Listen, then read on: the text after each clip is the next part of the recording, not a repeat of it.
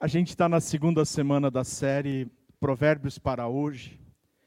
E a ideia da série surge na, na tentativa de trazer alguns dos provérbios que estão no livro de Provérbios de volta e, e fazer a gente compreender um pouco melhor essa sabedoria que, que já vem de muito tempo.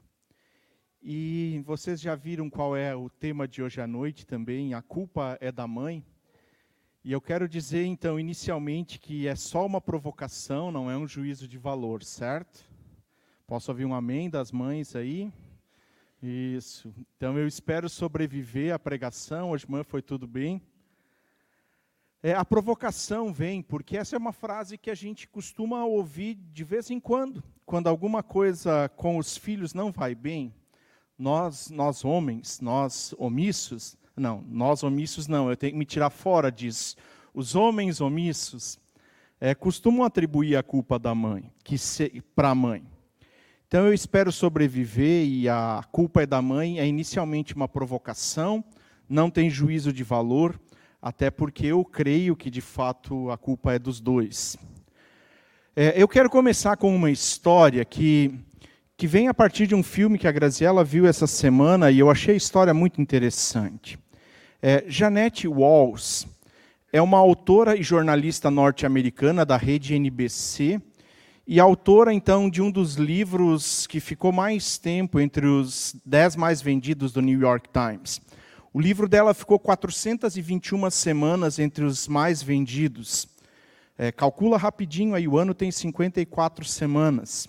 E você vai chegar ao tempo que esse livro esteve entre os, entre os mais vendidos. Ela conta no livro a história da família dela, e o livro então também vira um filme, justamente porque ele teve essa procura tão grande para ler o, o, livro, e o pessoal disse: bom, se tem tanta gente que leu, a gente vai conseguir faturar um dinheirinho transformando isso em filme. Dinheirinho da minha parte, porque geralmente o dinheiro é grande que roda nessas coisas. O livro dela é The Glass Castle. E esse também é o título do filme que você vai achar na Netflix aí se você procurar. A história é de uma família disfuncional. Os pais dela casam e eles decidem que eles vão viver rodando o país. É, eles não vão assumir nenhum trabalho regular, não vão ter casa, não vão ter nada dessas coisas. E são disfuncionais não por essa decisão, por todas as outras coisas. É, nessa história deles não ter trabalho e viver rodando por aí, eles dormem no carro, dormem num celeiro abandonado, numa casa abandonada, algumas vezes ficam um período de tempo um pouquinho maior num determinado lugar, porque alguém cedeu uma casa para eles, e assim é, a história vai se desenrolando. Eles têm quatro filhos e a Janete é a segunda filha mais velha. E ela por alguma razão mais que a gente não consegue nem explicar bem dentro de uma família nesse contexto, ela se estabelece na vida, vira jornalista, vira uma pessoa é, que tem conceito, então, na, na sociedade. E passado esse tempo, então, que ela agora é uma jornalista, que ela já tem um nome, um dia desses, a mãe dela aparece, Rose Marie. A mãe dela aparece e diz para ela assim: Filha, eu tenho um pedido para te fazer. E ela pergunta, então, qual é o pedido? E a mãe diz: Eu quero um dinheiro emprestado para comprar as terras do meu irmão. É, Rosemarie e o irmão herdaram um pedaço de terra muito similar, de valor similar, é, dos pais que tinham falecido quando eles eram jovens ainda. E a filha então pergunta: De quanto você precisa, mãe? E a mãe diz: de um milhão de dólares. E ela diz: como? Só ele recebeu herança? É, a mãe diz: não, nós dois recebemos uma parte de terras igual.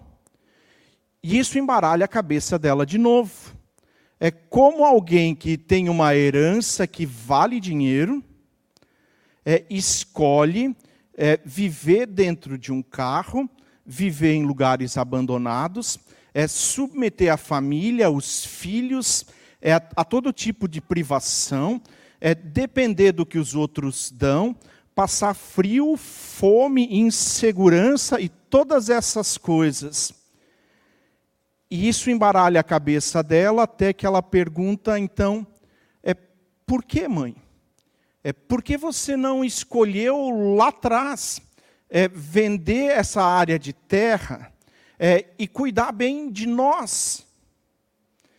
E a mãe dela diz assim: porque o meu pai me ensinou que terra não se vende.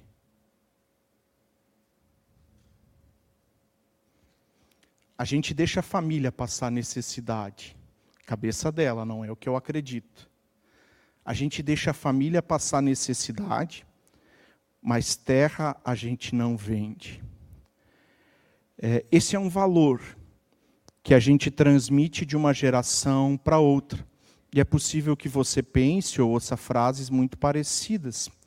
Espero que você não coloque a sua família em risco, é, colocando toda a tua esperança numa, num valor, num princípio que, que fere alguns outros. Mas a ideia de hoje é nós conversarmos sobre isso. É, sobre princípios, sobre valores que regem a nossa vida. E que, via de regra, são transmitidos de uma geração para outra, é, para outra e para outra.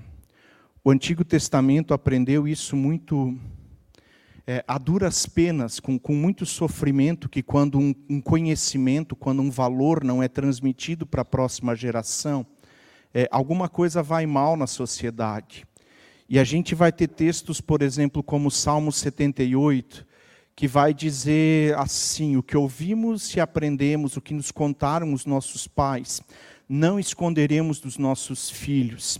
Contaremos à próxima geração os feitos e o poder do nosso Deus.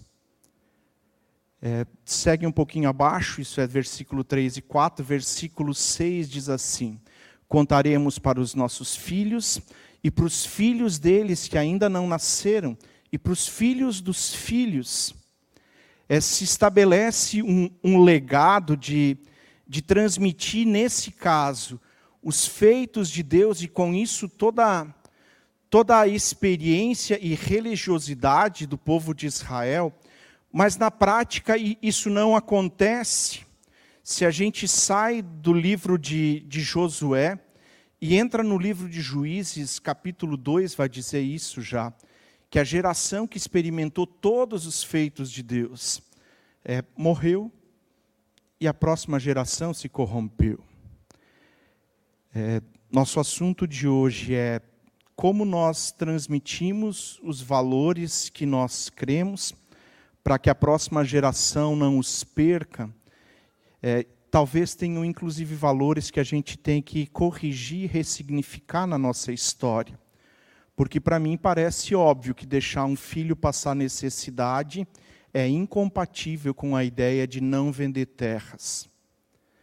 Mas também nós estamos sujeitos a alguns valores desses, que nós aprendemos, que nós vamos repetir, que não dizem mais respeito ao nosso tempo. Nosso texto de hoje é Provérbios capítulo 22, versículo 6. E está na projeção aqui em algumas versões de Bíblia para a gente olhar esse texto um pouquinho melhor. É, NVT, nova versão transformadora, diz assim: ensine seus filhos no caminho certo, e mesmo quando envelhecerem, não se desviarão dele. É, ao meio da revista e atualizada, ensina a criança no caminho que deve andar, e ainda quando for velho, não se desviará dele. É, NVI, nossa Bíblia de, de uso na comunidade normalmente. Instrua a criança segundo os objetivos que você tem para ela. E mesmo com o passar dos anos, não se desviará deles. É, a mensagem, a Bíblia do Eugene Peterson, que é, um, é uma leitura muito agradável, ele, ele suaviza o texto, ele transforma o texto em, em poesia, mostra a direção da vida para os seus filhos, e mesmo quando forem velhos, eles não se perderão. Os textos eles concordam em quase 100% do conteúdo, variam os verbos um pouquinho e é, é uma questão de linguagem. Eles também representam muito bem o que o Antigo Testamento está pensando na, na tradução que aparece agora aí. Mas do que exatamente esse texto fala, então? Primeira coisa, é, não fala sobre localização, um lugar geográfico, um caminho de fato. É, me, me, parece que não é essa a preocupação do texto, e se a gente ler os versículos um pouquinho anteriores, é, vai falar é, de que, por exemplo, versículo 1 do capítulo 22, a boa reputação vale mais que as grandes riquezas. Está falando de valor, está falando de, de princípio, está falando de, de algo que não é um, um, caminho, que não, que não é um lugar.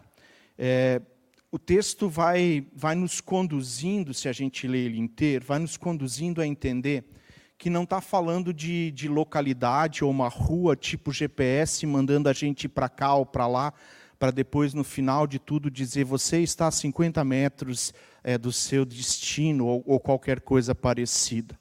Fala de um conjunto de valores e crenças que são importantes para um grupo familiar. No caso do Antigo Testamento, é, diz respeito à caminhada deles com o próprio Deus.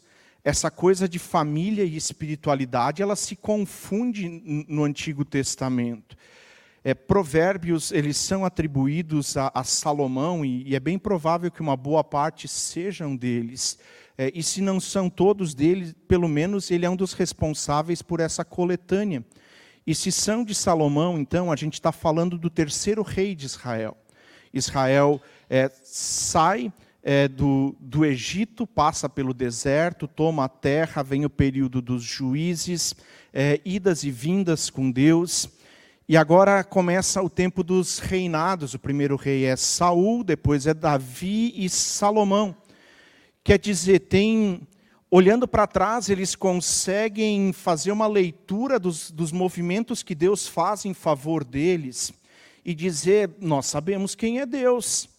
É, ele não é um ser é, distante, um ser que eles apenas ouvem falar eventualmente é alguém que está presente na vida diária e constante deles. É, agora, se então é de Salomão, ele olha para trás e dali para frente se estabelece esse critério. Ensina, ensina esse conjunto de valores, princípios e crenças que nos remetem àquilo que Deus é na nossa vida e que vão nos, vão nos conduzir é, futuro adentro em, em segurança é, vai conduzir a nós como família e a nós como conjunto de famílias que somos povo de Deus no Antigo Testamento. É, mas, de novo, se a gente olha para a história, a gente vê que nem sempre foi assim. Idas e vindas, e parece que por alguma razão é, a gente esquece de, de ensinar. É, a gente julga que tem outras coisas mais importantes ou ensina as coisas erradas, como terras não se vende.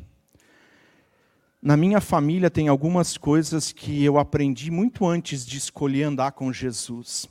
Uma delas foi o valor da palavra empenhada. Eu tinha sete ou oito anos e eu sei disso porque foi antes da separação dos meus pais. Eu não consigo localizar isso bem, então, exatamente quando foi, mas era uma sexta-feira santa e os meus pais estavam em lugares separados. Meu pai foi seguir a vida normal dele, abrir o mercado, abrir o bar e fazer tudo o que tem que fazer. Sexta-feira santa, o que, que é isso? Tem gente que precisa beber cachaça e eu estou aqui para vender. É, minha mãe foi para casa dos meus avós é, maternos e ela estava lá reunida com a família. E eu não sei se eles perguntaram ou se eu tive essa, esse direito de optar, mas o fato é que eu disse que eu ficaria com o meu pai. É, o mercado, o bar, tinha tudo que uma criança pode gostar. É, refrigerante livre, é, todo tipo de bala, é, sorvete. E aí vocês começam a entender algumas coisas do meu passado. Né? É, a opção era óbvia, ficar com o meu pai. Mas o dia não foi tão legal como eu imaginei e de repente ele fica chato. E eu decido e para a casa do meu avô materno. Os meus dois avós, as terras deles faziam divisas nos fundos da terra de cada um, elas se encontravam. E tinha um caminho, então, entre a propriedade do meu pai até a casa do meu avô, que eu conhecia. Uns cinco ou seis quilômetros andando entre pastagens e mato fechado, atravessando dois arroios. Arroio é o riacho para o gaúcho, né? É, e eu decidi ir para lá. E eu vou. Atravessei o pasto, atravessei o mato, atravessei os arroios, cheguei na casa do meu avô. É, minha mãe me abraçou com todo carinho e disse: Que bom que você veio, filho. Claro que não. Ela olhou para mim e disse: Onde tu disse que tu ficaria? E eu não devo nem ter respondido, e ela já disse: Volta para casa, volta lá para o teu pai. Pô, seis quilômetros, sete talvez, dois riachos, é mato. Voltei. É, voltei o caminho todo de novo e chego de volta no bar, está o bar em polvorosa. Os carros estacionados, gente olhando embaixo dos carros, gente olhando num outro riacho que passa na frente do, do bar do meu pai. E aquela, aquele alvoroço. E eu digo, o que, que será que aconteceu aqui? Eu não disse, né? Eu pensei. E quando eu penso isso, fica claro que eles estavam procurando a mim. É, resultado final disso foi a única surra que eu tomei do meu pai a minha vida toda. É, não estou incentivando vocês a fazerem isso com os filhos ou qualquer coisa assim. Mas do meu pai foi a única surra que eu tomei. Da minha mãe eu tomava dia sim e outro também, e todas elas. A culpa é da mãe, deve ser por isso. Mas todas elas foram merecidas e mais algumas que eu merecia que ela não ficou sabendo. Se ela vai assistir a gravação depois, ela vai perguntar o que era. É, a palavra empenhada, a gente mantém ela. É, mantém ela, inclusive, se isso nos prejudica de alguma maneira. É, tem valores que nós carregamos como família que precisam ser transmitidos adiante. Do contrário, isso se perde. É, muito antes de eu conhecer Jesus e começar uma história com Ele, eu sabia o que era verdade, eu sabia que a gente não botava a mão naquilo que não era nosso, é que a gente não pegava algo sem autorização, que a palavra empenhada ela tem valor mesmo que não tenha documento assinado, coisas desse tipo. Isso foi transmitido pe pela minha família. Isso é, é valor, é princípio que, que eu internalizei e que eu não consigo hoje simplesmente abrir mão deles. Abrir mão disso é, é gerar sofrimento, é gerar angústia. E eu nem quero, a maioria desses valores, eles são, eles são bons, eles orientam a minha vida. E tomara eu consiga, tomara que a Graziella e eu consigamos transmitir algumas dessas coisas é, para o Heitor de que isso fique marcado na vida dele. O texto fala de ensinar, de mostrar, de instruir os nossos filhos num conjunto de valores e princípios é, dentre os quais a espiritualidade também está. É, a família é o lugar onde isso deveria acontecer. Segunda coisa, o texto fala de uma promessa ou de um princípio agora. Eu sempre acreditei que esse versículo falasse de uma promessa.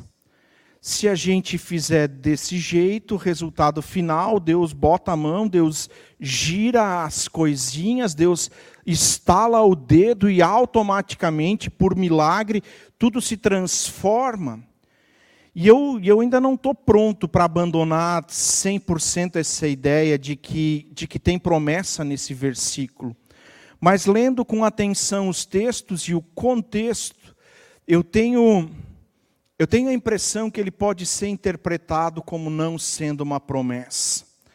E alguns autores falam desse texto te, sugerindo que que existe um princípio de probabilidade. E agora complicou nossa vida, né? O que, que é princípio de probabilidade? É, vou tentar ilustrar isso com uma coisa que, que a maioria de nós gosta. É, a gente pode pensar é, num grande churrasco de final de semana. E a gente diz, então, bom, nós vamos fazer o churrasco, e o churrasco vai ficar excelente. E durante a semana a gente faz os preparativos para isso. A gente incumbe alguém que não conhece carne de fazer a compra do churrasco. Depois disso, a gente sorteia é, na moedinha para ver quem vai fazer o fogo e assar a carne. É, depois disso, a gente vai descobrir que o cara que não conhecia a carne, ele também não sabia que era com carvão que se fazia churrasco ou com lenha.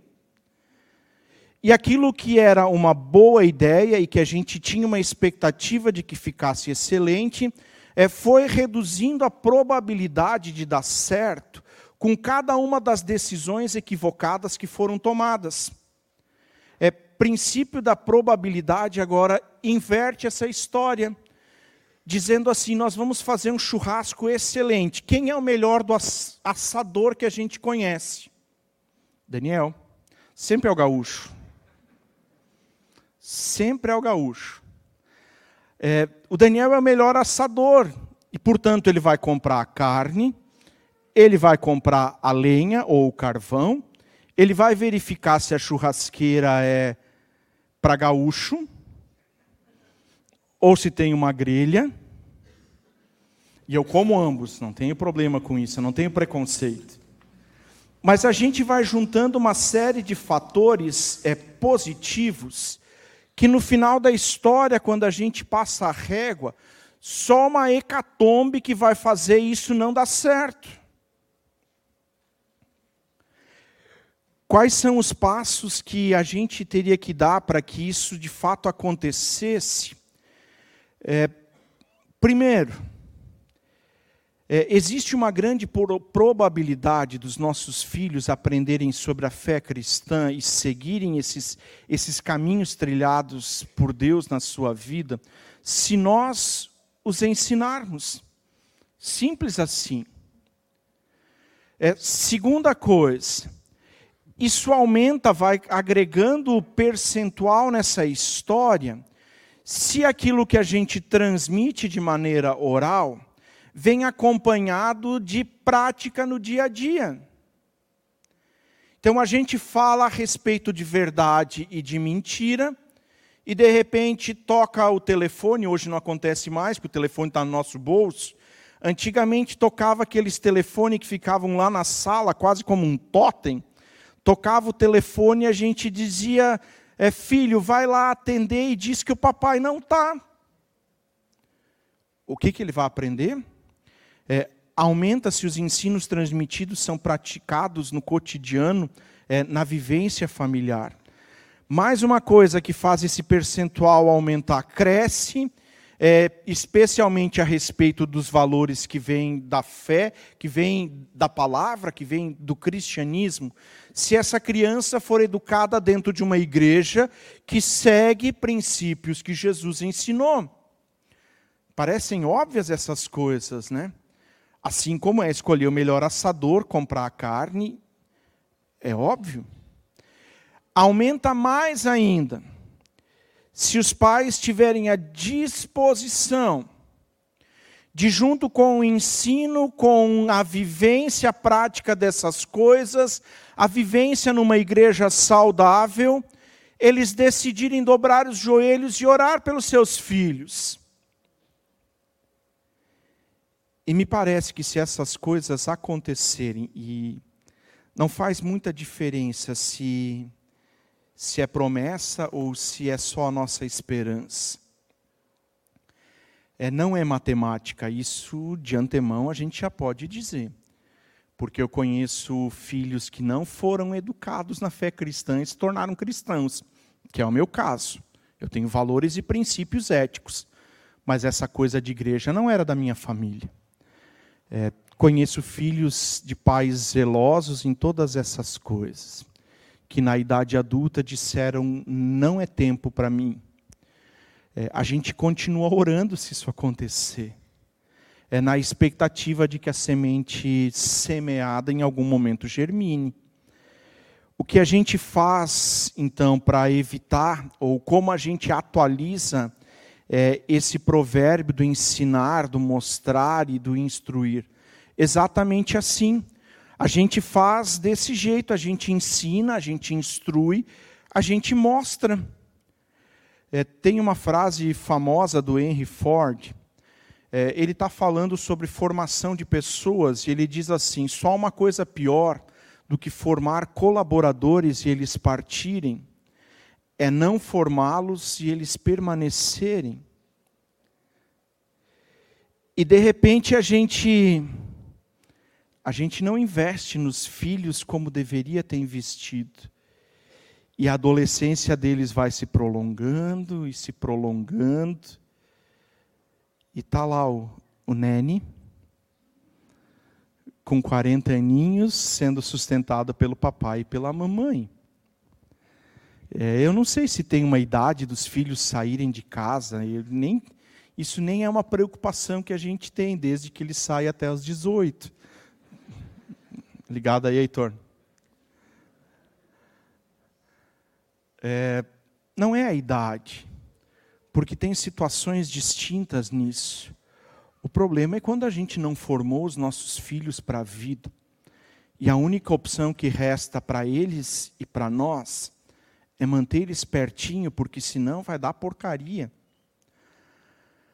Lembrando a teoria das probabilidades, como tem sido, como tem acontecido a transmissão dos teus valores, incluindo a espiritualidade, como isso tem acontecido para a vida dos teus filhos, ou se você já passou da idade de ensinar os filhos, como isso está com os filhos dos teus filhos. O que ouvimos e aprendemos o que nos contaram os nossos pais, não esconderemos dos nossos filhos. Lucas capítulo 2. É, tem um texto que a gente lê às vezes e deixa ele na periferia das nossas histórias. É, o texto começa dizendo que José e Maria subiram para Jerusalém como era costume. Eles foram celebrar a festa da Páscoa. Mas naquele ano tem alguma coisa extraordinária que acontece. Eles voltam junto com a peregrinação, saem de Jerusalém, a festa acabou, eles se colocam em viagem. E Jesus não vai com eles, eles não percebem isso. E a história termina com José e Maria voltando, encontrando Jesus no templo, ele perguntando e conversando com os mestres. E Jesus diz: Vocês não sabiam que a casa do meu pai é o lugar que eu deveria estar. É, a gente lê esse texto, às vezes, até com um certo preconceito em relação aos pais de Jesus. Mas que maravilha seria essa se toda vez que a gente perdesse os nossos filhos, a gente encontrasse eles aos pés de Jesus? No caso de Jesus, não podia estar a seus pés. Que bom lugar para perder os filhos. Ensina, instrui, mostra. E quando tem contradição entre a fala e a prática, como a gente faz? E quando os filhos nos dividem como casal, e eles são bons nisso, isso ninguém precisa ensinar para eles. Eles vão para um de nós e pedem o que eles querem. Nem sempre é o que eles precisam, é o que eles querem. E a gente diz não. Minha resposta padrão é não. Primeiro eu digo não, depois talvez o Heitor consiga me convencer. Ele vai para a Graciela e diz a mesma coisa, pede a mesma coisa. Vai lá e a Graciela diz: Claro! Não estou dizendo que isso acontece assim lá em casa. Estou dizendo que é assim o padrão. É, normalmente o não é meu e da Graciela também é não. É, como a gente evita essas coisas? É como a gente faz para que a gente, de repente, é, cheio de boas intenções, não, não ensine coisas que são diferentes daquilo que a gente acredita de fato. No que diz respeito a ensinar, instruir, mostrar, nós temos algumas dificuldades que, que vem de alguns lugares ocultos, escondidos do nosso próprio coração e alma, e a gente de repente faz algumas coisas que são contrárias ao que a gente diz acreditar e a gente nem sabe por quê. É, a gente provavelmente concordaria que Jaraguá é um lugar seguro. É, talvez um ou outro vai questionar isso um pouquinho, dependendo de onde vem, para o tamanho da nossa cidade. Nós somos um lugar seguro. Mas a nossa tendência como pais é a superproteção. É, eu não estou comparando a, o século passado, quando eu fui criança, com o, o tempo de hoje. Mas eu conheci cada canto de Três Coroas. E minha mãe não faz ideia que eu fui em alguns desses lugares. E também espero que não seja assim com o Heitor agora. Que a gente saiba onde ele está a gente saía de bicicleta e tinha horário para voltar, e era suficiente isso. É, o Heitor é responsável nas coisas que ele faz.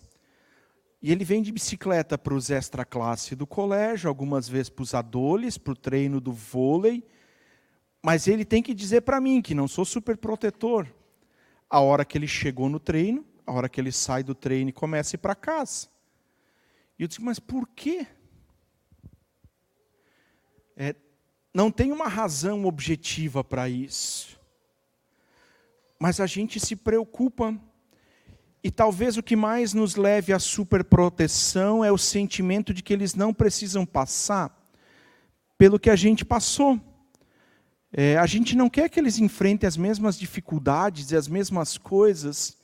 Se tá, então me acompanhe um pouquinho. Se as dificuldades que você viveu te formaram e levaram você a ser o que você é, é você acha que é bom o que você se tornou?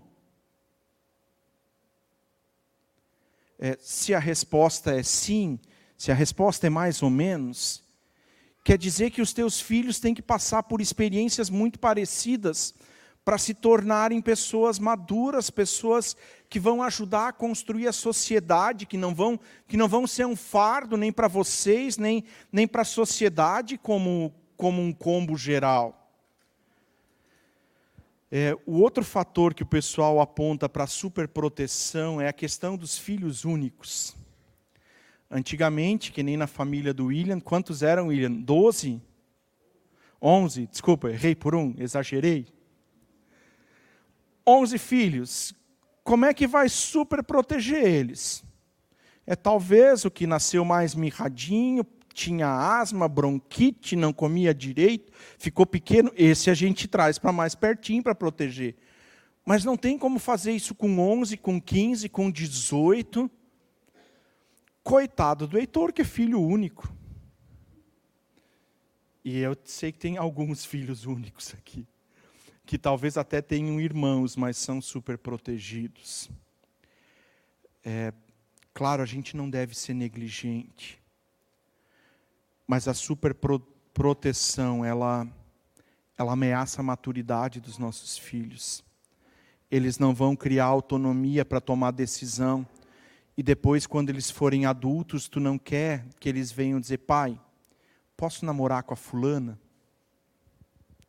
É você quer que eles escolham, que eles conquistem. É que depois a gente bota defeito. É para isso que pais vivem também. Né? É, a gente quer que eles tenham autonomia. Mas pequenas decisões nossas impedem que eles cheguem à maturidade. Uma segunda coisa, e não dá para a gente discutir tudo isso hoje à noite. A gente tem muita dificuldade de dizer não é, compete aos pais determinarem regras e limites para os filhos. Isso é nosso. É, e se a gente não fizer, essa cerca vai ser larga e, e vai valer tudo. Mas é cada vez mais difícil a gente dizer não. É logo que o Heitor nasceu e ele começou a ir com a gente para supermercado, já andando e segurando na mão, eu sempre disse para a Graziela, se ele começar a fazer birra, no mercado e dizer eu quero isso e eu disser não, porque a resposta padrão é não, se eu disser não, ele se jogar no chão e começar a gritar, nunca aconteceu, graças ao bom Deus, que a manchete seria ruim, né? Pastor abandona filho menor no supermercado. Se fizesse isso, eu ia sair andando e dizer: nunca vi essa criança. mas que ele não ia ganhar o que ele queria só porque ele insistiu. Não ia, porque quem determina o limite sou eu. Também não ia abandonar ele, ele era fofinho quando era pequeno. Quando era pequeno. Agora ele é só fofo. Deu, agora ele ficou mais envergonhado. A gente tem dificuldade de dizer não. É, a gente não, não ensina eles a lidar com as frustrações se a gente só diz sim. Por que, que a gente tem dificuldade em dizer não? Porque dá trabalho. Porque se disser não, a criança vai dizer o quê? Por quê? E nem sempre a gente tem um porquê. Às vezes a gente só não quer. A gente só não quer a chateação de pensar. A gente quer se livrar e dele diz por quê. A gente está bom, vai faz. Tá bom, pode. Porque a gente quer se livrar da chateação. É uma tentativa de aplacar o sentimento de culpa que a gente carrega. A gente trabalha horas e horas para comprar das coisas melhores, e, e eu não acho que isso é um motivo ruim em si, mas de repente a gente lembra que a gente não jogou bola com o nosso filho, com a nossa filha no pátio. A gente não saiu para andar de bicicleta. E começa a dar aquela dorzinha no coração e a gente diz: vou compensar isso de outro jeito. A gente tem medo de perder o afeto deles. É, se ouvir não e, e levar umas varinhadas fizesse alguém perder afeto pelos pais, esse seria eu. É, não estou falando de brutalidade, de, de nada disso, vocês entendem isso. Mas ouvir não, ter disciplina, ter, ter transmissão de conteúdo, não não leva a gente para longe dos pais, não leva os filhos para longe da gente. Quando a gente não diz não, a gente transforma os nossos filhos em alguém que não sabe lidar com as frustrações. Nosso assunto é provérbios para hoje. Só tem uma coisa que a gente pode fazer: ensinar, instruir, mostrar. Depois disso, a gente vive junto com eles aquilo que a gente ensinou, instruiu, mostrar faz parte de fazer junto. Depois disso, a gente traz ele para um bom círculo de convivência, onde as pessoas vivem coisas parecidas com as nossas. Isso, isso reafirma aquilo que a gente está ensinando. É, junto com tudo isso, a gente dobra joelhos e ora pelos nossos filhos também pedindo que Deus nos ensine a sermos bons pais, boas mães. É, a culpa não é só da mãe. É, a culpa é nossa como pais, como mães. A culpa pode ser de um filho que, ainda depois disso tudo, faz escolhas equivocadas e que não nos orgulham. Ensina, instrui, mostra. Se for uma promessa, a gente faz a nossa parte, espera Deus fazer a parte dele. Se não for uma promessa, a gente faz a nossa parte e espera Deus fazer a parte dele.